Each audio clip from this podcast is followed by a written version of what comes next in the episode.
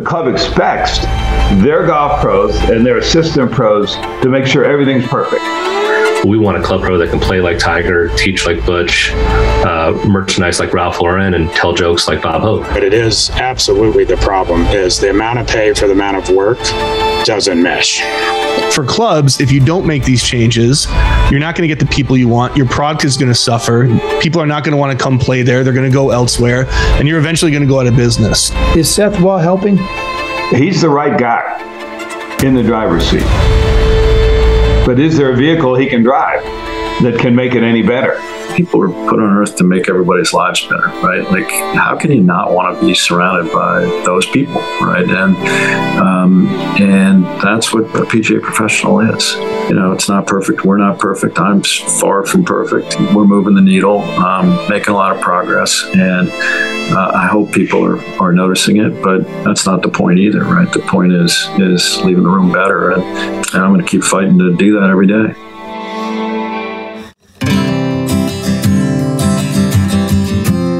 Put another log on the fire. Nobody here is getting tired. Welcome to the Fire Pit with Matt Ginella. In part one of this series of podcasts on the Club Pro crisis, we got the background on how and why I'm doing this. In short, I said something ignorant. I think most would call it stupid, and many did. It's hard to be stupid without being ignorant, but I'd like to think you can be ignorant without being stupid. Anyway, for more context, I hope you've listened to part one. To summarize, my sincere apologies to club pros and PGA professionals. I appreciate you, and many of you I consider friends. It's your humility and selflessness that are actually part of the problem. As one club pro told me, you're not good at promoting yourselves. You're too busy helping others. And thus, you're often taken for granted. On that note, I want to thank some of the sponsors of the Fire Pit Collective. Dormy Workshop is an incredible company, a golf family business based in Halifax, Nova Scotia, where all they do is make quality leather head covers and accessories. Go to dormyworkshop.com and use FirePit15 for 15% off your next purchase. And then there's Linksole, the lifestyle clothing brand I've worn on and off the course, in and out of the water for 10 years. Polos, hats, hoodies, shorts, pants, and t shirts. Make par, not war. And go to linksole.com and use promo code FIREPIT25 for 25% off your next purchase. All right, for part two of this series, we start with Shane Ryan, author of several golf books, which includes Slaying the Tiger, Chasing the Legends, and The Cup They Couldn't Lose. Ryan has written for Grantland, Paste Magazine, and the New York Times, and in May of 2022 wrote a story for Golf Digest entitled The Club Pro Crisis.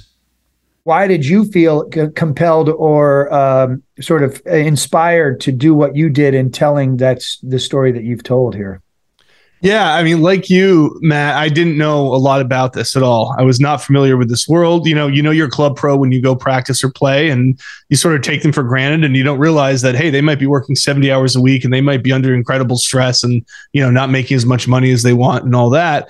Uh, it actually stemmed from a conversation I had. Um, I wrote a book about the Ryder Cup, and in the course of it, you know, I, I, talked with a number of different people, and basically through the crazy paths that sometimes happen, you, I ended up talking with a club pro who said, you know, you really need to look at this issue. It's happening everywhere. It's a big deal. It's a, like a basically an epidemic, uh, and so that kind of piqued my interest, and I sort of, you know, put a pin on it. And then when I had time, um, I threw a tweet out there just saying, you know, is this is this something that's happening? Do you feel like you you're not in control of your time? You're being overworked, you're being underpaid, mistreated, whatever. Uh, and the response was unbelievable. Not just people, you know, tweeting back at me, but tagging everybody in that they knew. I got a ton of emails, and yeah, then it was just off to the races. Going, wow, I had no idea this was such a phenomenon. And the, yeah, the story idea was was born from that. More on Shane Ryan's reporting in a minute. For now, back to Chandler Withington, who we heard from throughout part one of this series. Withington is formerly of Seminole, Merion, and Hazeltine, which is where he resigned from his post as head professional in 2021. So the summer of 21 is when my wife and I really started having the conversation about is this us? And um, it was really accelerated. You know, our three year old now, she's two. Um, you know, sometimes you go a week, 14 days without seeing your kids awake. And, um, you know, two year olds don't have the memory. You know, my two year old looked at me one day when I was home. She looks at me and she goes, What are you doing in mommy's house? she didn't know I was. And, uh, and that was it. That was, that was all I needed to, you know, to be like, if my daughter doesn't know who I am, then what are we really doing here? From Shane Ryan's reporting and platform, several of these issues have been exposed. And according to Sun Tzu's Art of War, if you know the enemy in yourself, you need not fear the result of a hundred battles. Here's Cody Sinkler, Director of Golf Operations at the park in West Palm Beach, Florida. I think golf pros are, are in a place right now where I don't know if fed up is the word, but um, we're a little sensitive. And the golf pro crisis, um, Shane's article highlighted what is all, very common. I mean, what what's highlighted in that article is are examples of the lives of a lot of golf pros, if not the majority of golf pros. And here's Connor Evers, who graduated from the PGM program at Methodist University in Fayetteville, North Carolina. He did internships in Massachusetts, Jackson Hole, Detroit, and his last one was at Adare Manor in Ireland.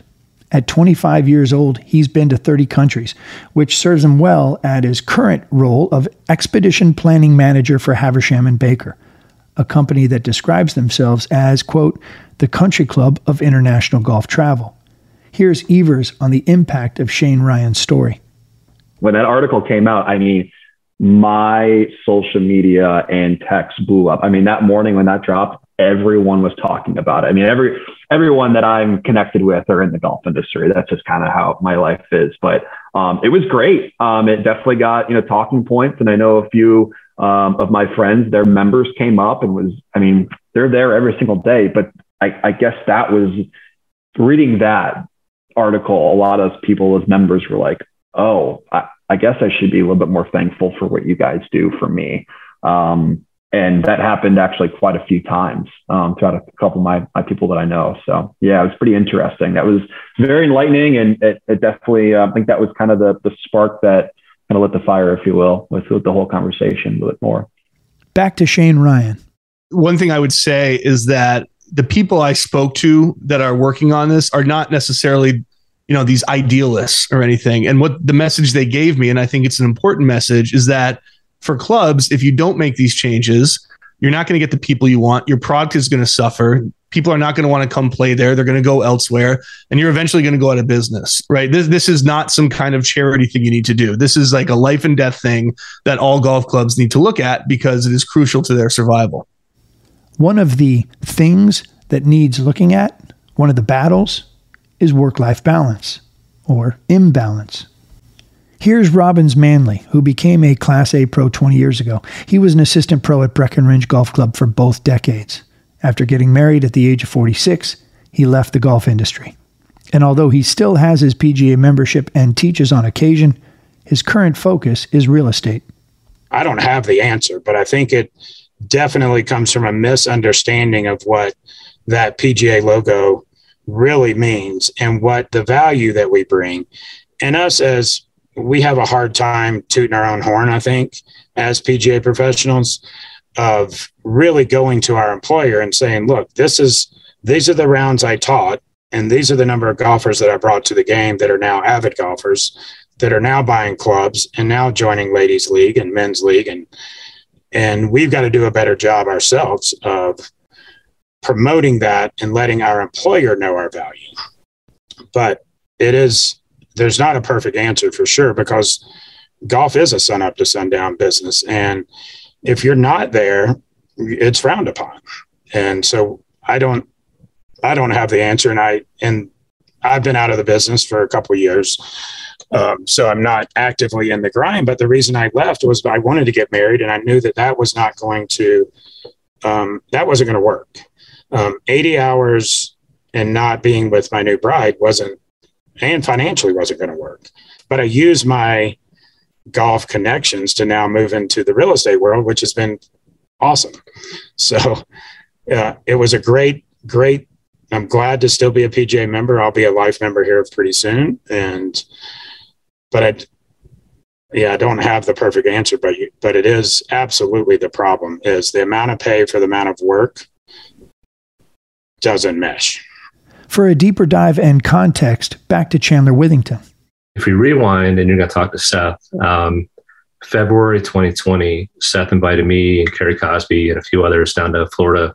He wanted to have kind of like a side council, you know. Um, he's like, tell me, tell me what's really going on. You know, the, the board's going to tell me what's going on, but what's really going on and how can I help?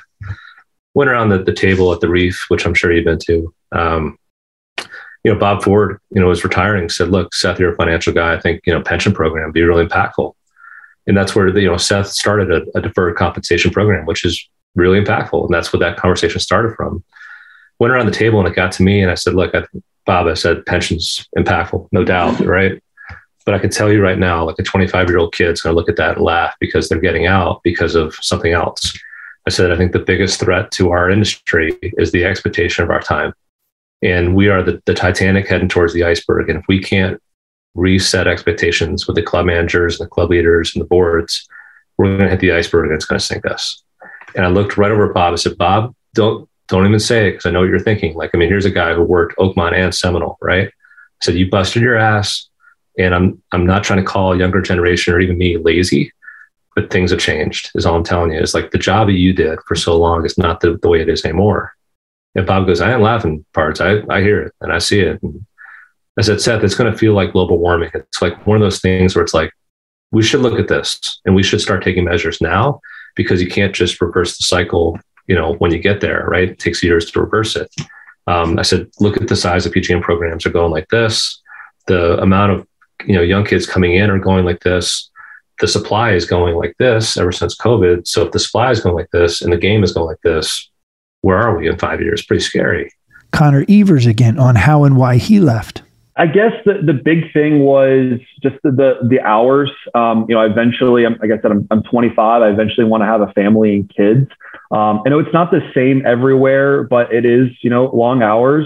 Um, and I just wanted, I guess, more structure uh, I guess that's that was kind of the the biggest thing for me, just wanting more structure. Um, you know, the the classic cliche nine to five. I, I, I, know people don't like that, but I do. I like I like structure like that. So I guess the main thing was for me was was the hours. I mean, I definitely do miss a lot. I mean, I don't play as much golf to be honest with you um, as as I did. Um, that's the one thing that I, I do miss. I guess I'm kind of seeing it, you know, from from two things, from two sides of it now. But I, just the hours, I would say to to answer that question there. Here's Brad Sniper of Raleigh, North Carolina. We heard from him in part one. He's 29. He graduated from NC State in golf management. His internships were at TPC Potomac, Doral, and Sleepy Hollow.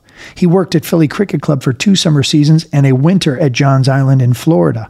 He spent time as a head fitter at Liberty National, and although he's still a Class A professional, he's been out of the green grass aspect of the industry since 2019.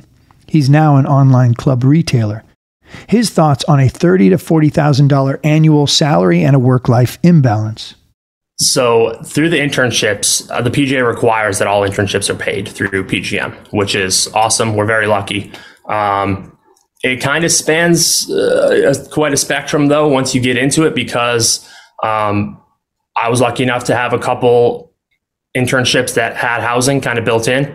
Um, I lived at the gatehouse right as you first go on property uh, at Sleepy Hollow.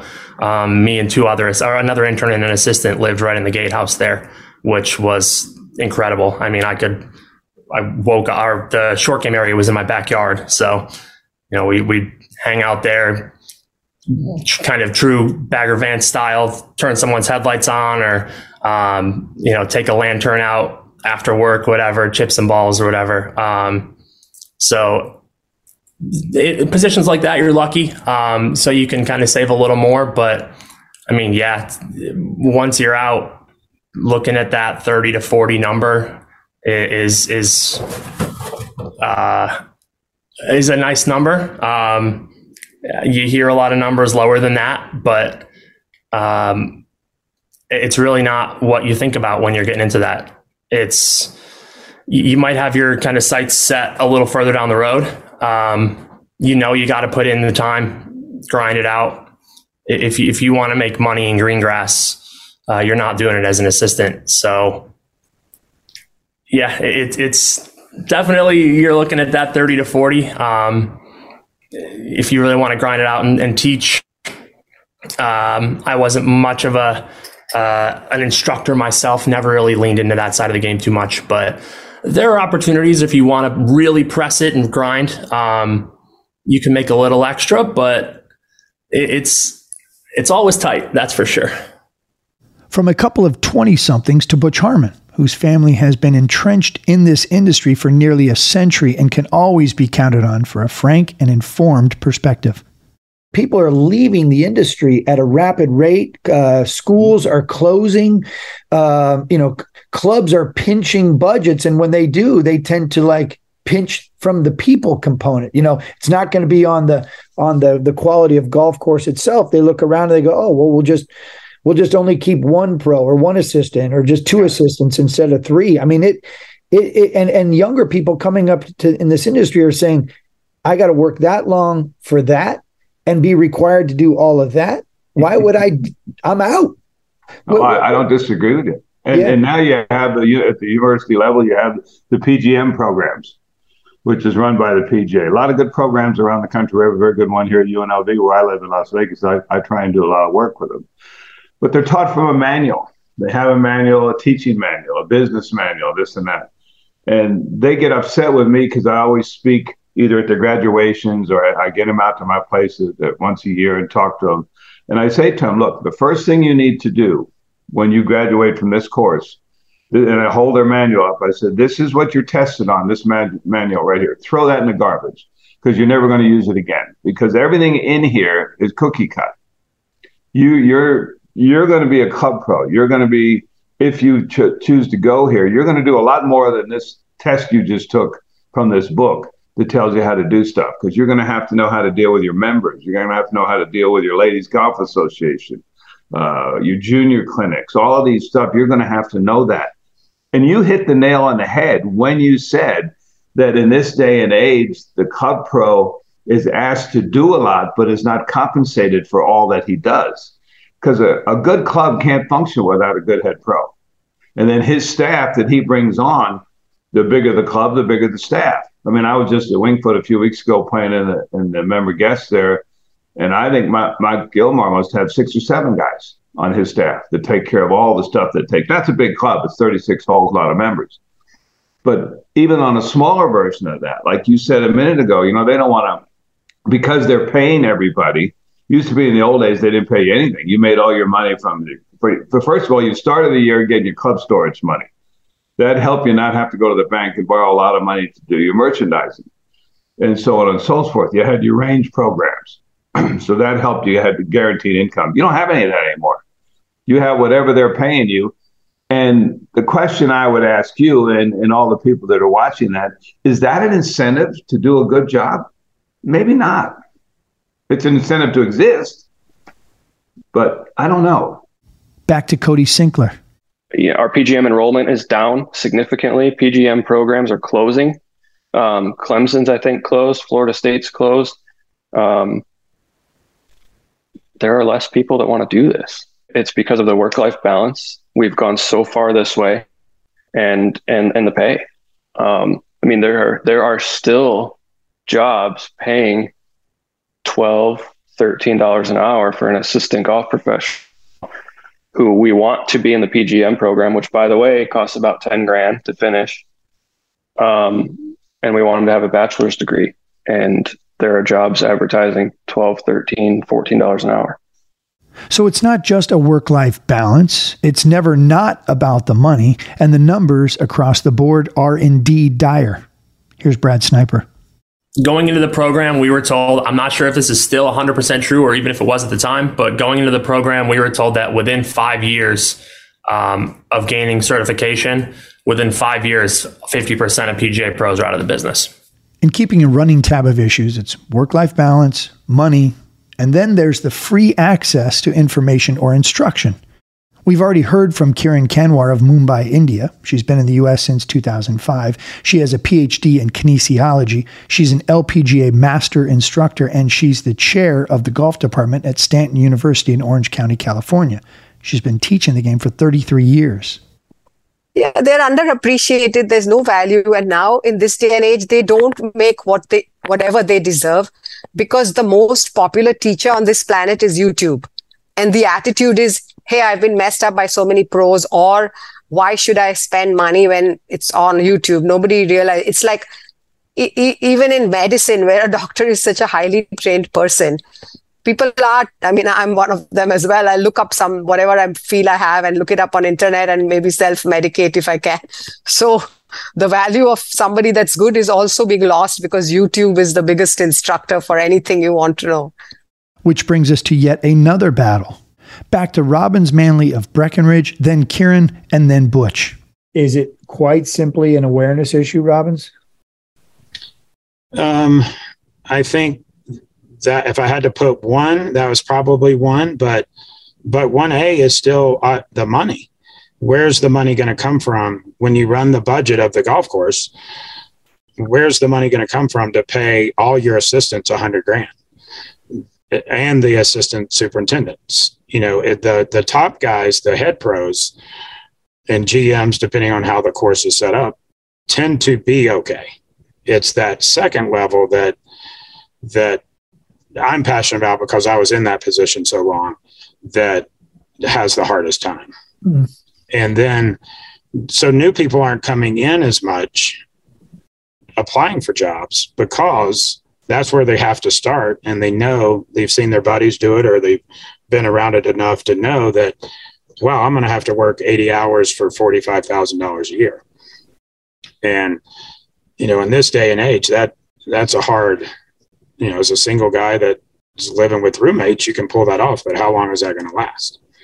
There are many club pros who are not getting what they deserve and they work long hours. I mean, there's no denying that whether they're good or not. Then, and there also a lot of clubs have the silly thing that you bundle up a good teacher with te- selling, you know, hey, sir, this red shirt looks great. You should get six of them, you know, that kind of thing. I mean, why? Why is the one person doing everything if he or she is a good instructor? The clubs don't realize the value of a good instructor and promote them. There are some big corporations that now say you will get 50% of what you, uh, uh, what you charge. So I would have to go back if I worked for a private club to what I charged in uh, 2006 when I first came to the US. You know, uh, how does that make sense? And and consider for the club that it's a pittance of what uh, compared to what they are making. How does it help them to charge the poor pro so much? And uh, how do they benefit versus if you have a happy pro uh, he or she is getting people to dine at the club and uh, play other sports at the club, hang out, do events, do other stuff, you know. So it is it is true that club pros uh, could, if they're good, uh, be the life and soul of a golf course and uh, really, uh, you know, bump up the popularity of a golf club. But I don't think any management companies realize that. So then you have to be an independent contractor. And then you have this whole other thing called marketing, which becomes really like, in many cases, like a salesman type of job, which not everybody's good at. Where I'm at right now in in having this conversation with you, if you asked me what I what I what my feedback is and what I'm hearing, it's an awareness issue on that very thing, Butch. It's the very thing. It's yeah. club to club, course to course, taking for granted the person or people who are out there selfish, selflessly making an effort to make their lives better.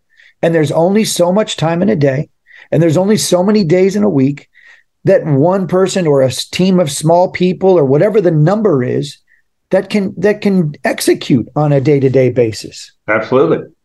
Absolutely. And, and you know, how, how do you change that? How, how do you how do you change the whole personality of the business now compared to the personality of the business I grew up in?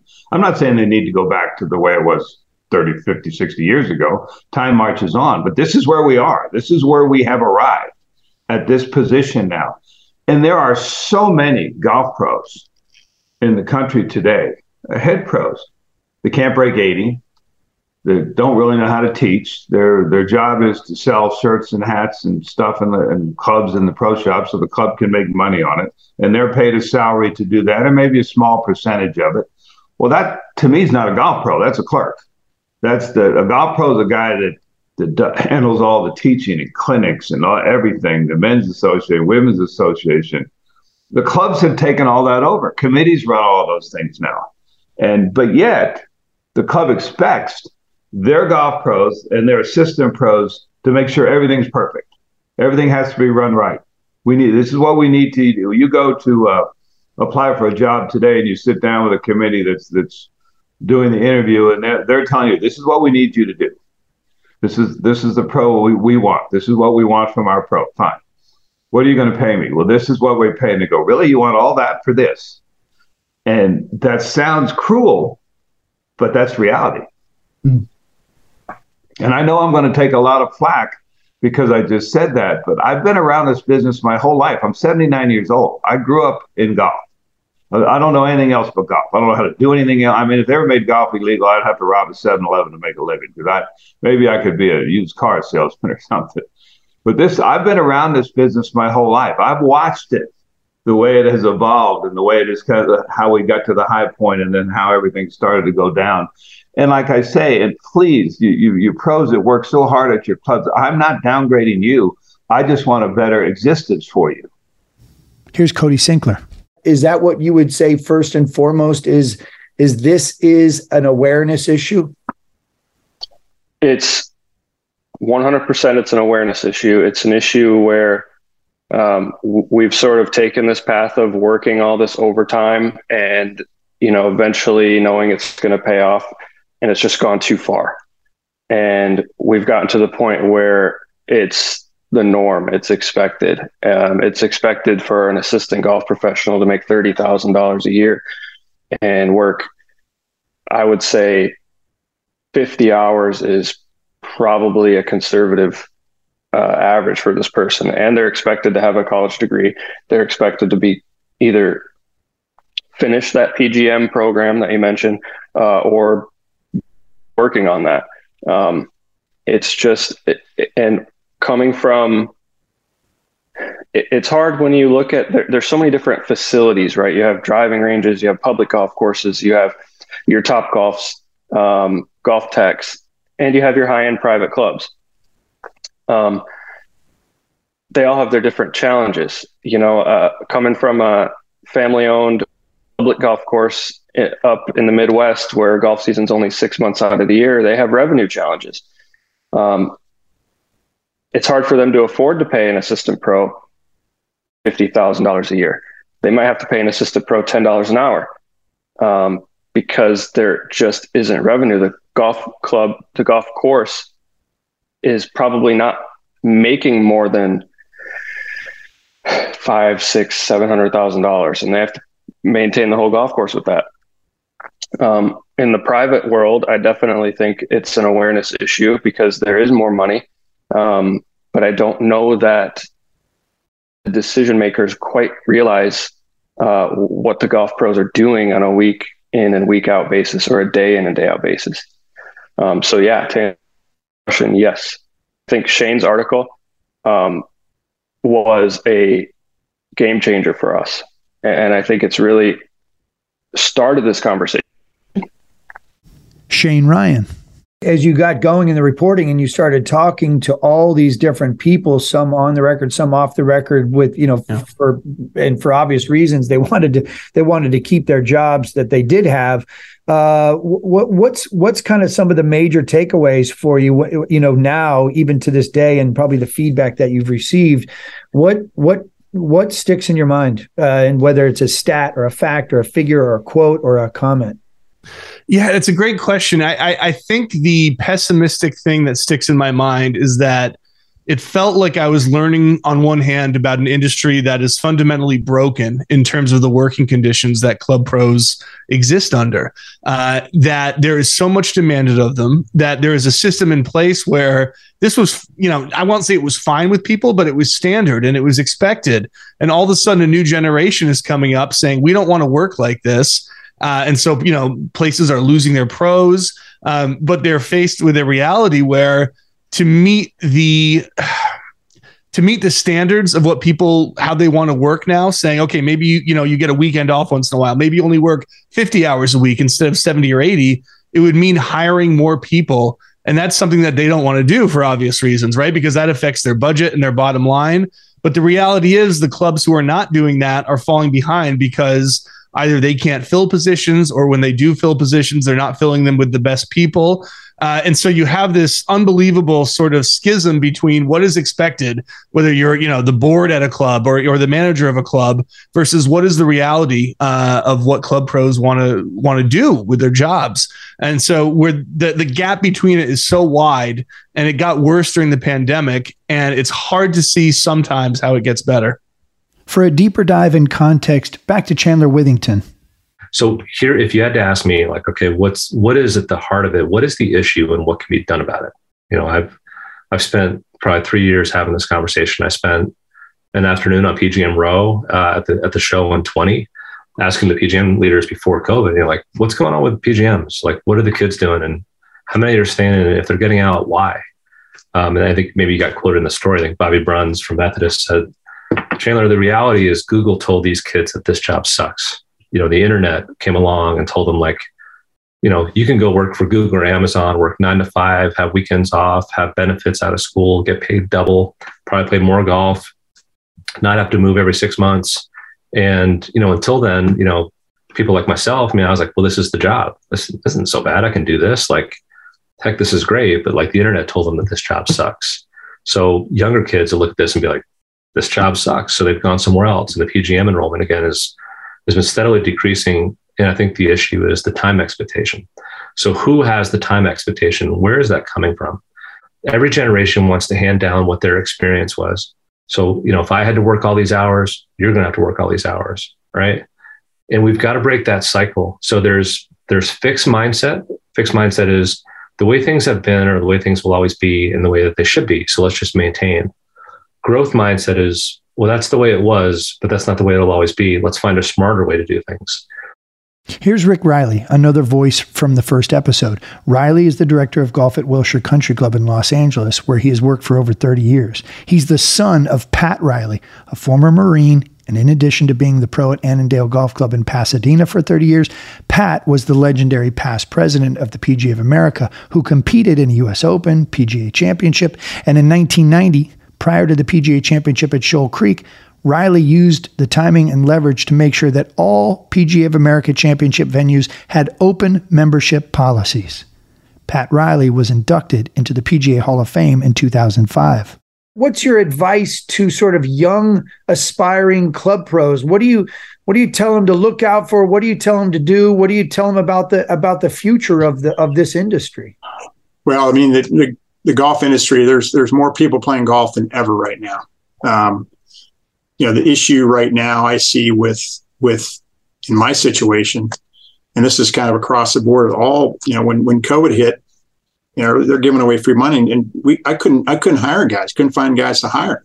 I mean, we're now, you know, minimum wage in California four years ago was twelve dollars. It's it's going to be eighteen or nineteen dollars. So I'm looking at now I'm competing, finding my my staff competing against Walmart, who's going to be paying 22, 24 bucks an hour. You know, the the all the the fast food in California, it's going to be $22 next year to work at a fast food restaurant. So that just that just raises the bar for everyone. So it you know, golf clubs, private clubs, public courses, daily fees, they all have to be aware of that. If they're if they're looking for quality people, they're gonna have to start paying them a quality wage you know, I, the guys working for me, they all like to play golf. They like to teach. They, they like they like working in the business, but you know it, it's tough. I mean, there's there's some there's there's some tough days the last couple of years when you're short of staff and you're working 60 hour weeks and everybody's on the golf course. Everyone wants to play, and you're just I mean you're just worn out at the end of the day. You got to kind of say, okay, let, let me let, let, me look at it. Look at it. I'm hanging out here. I'm this hundred acre property here in the middle of LA, and there's cars. It's like a little oasis. So you got to you got to look at all the all the benefits of being in the business. It's not necessarily going to make you're not going to make you're not going to be a millionaire, but you're going to have you're going to have a good, comfortable life. Put in the hours. You're you're playing a game that's fun to play. People are, you know, people are rushing to get out of work to go run around and play 18 holes, and we're there all day long. And it's it's uh, it's a great place to be. But it, you know, once again, you got to put in the hours. Um, you got to have a love for it. I mean, my dad always said there's to to be a good PGA professional, you got five points. You got to be a player. You got to be a teacher. You got to be an administrator. You got to be a rules expert. Probably most importantly, you have to be a people person. You cannot survive in my side of the business if you don't interact with people well and take care of people. So, to recap, the issues or battles being fought here it's work life balance, it's money, it's the internet, it's awareness. And if you don't love the game or have the right skills to help others learn and love the game, it's not for you. And then along came a global pandemic, which exacerbated all of the above. I asked Shane Ryan to compare and contrast the idea that throughout COVID, club pros and PGA professionals can be compared to, say, nurses. Now, I get it, it's not the same. I'm not going to make that mistake again. But in the sense that both professions are, at the core, made up of selfless and underappreciated individuals who, throughout the worst of COVID, provided a thankless task on the front lines of trying to help the greater good, it seemed worth comparing and contrasting. I think it is fair to say, you know, the, the nurse thing though presents an interesting contrast because it doesn't take a huge leap for you or I to imagine what being a nurse at a you know, hospital packed with COVID patients with all the stress and the hour, and you know how damaging that would be, right? That that's simple to to reach that conclusion. I think what makes it harder for the general public with club pros is that the initial instinct is a little different. It's to say, oh, these guys get to work at a golf course, right? How great is that? And so it's harder for us to imagine that they are existing in conditions of similar stress where they're in a service job essentially right? So they're dealing with all these members and in the pandemic now there's more members than ever more participants than ever. They have to work longer hours than ever uh, and it's it's not as easy to understand the stress that they're under. Uh, but like you said it, it got worse and it exposed some a problem that's been existing for a long time but it it magnified it and exposed it. And I think you know things like Iro, and I'm certainly not the only one. Um, people are being far more outspoken on this now, uh, and so yeah, it's come to the forefront of attention. And yeah, like like I said before, it gets to the question of now what do you do? Now how do you fix it if you can fix it?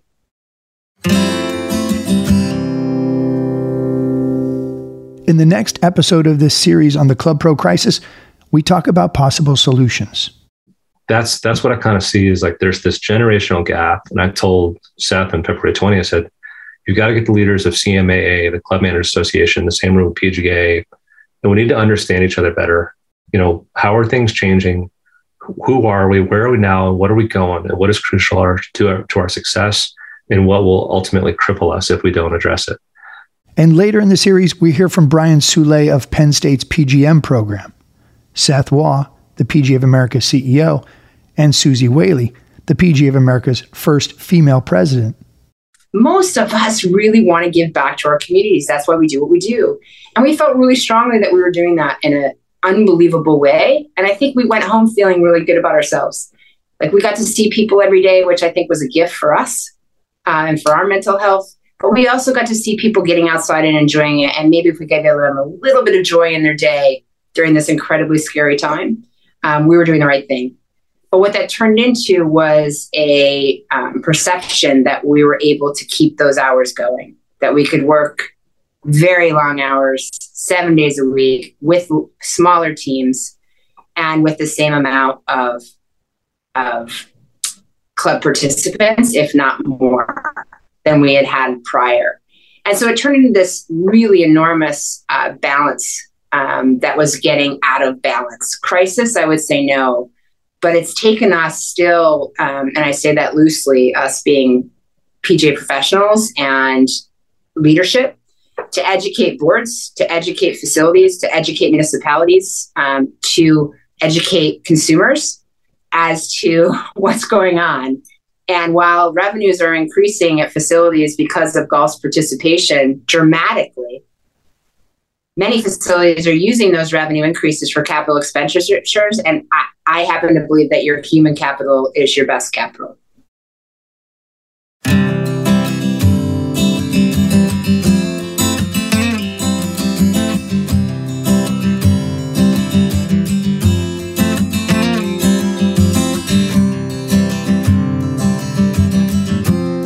another log on the fire. Nobody here is getting tired.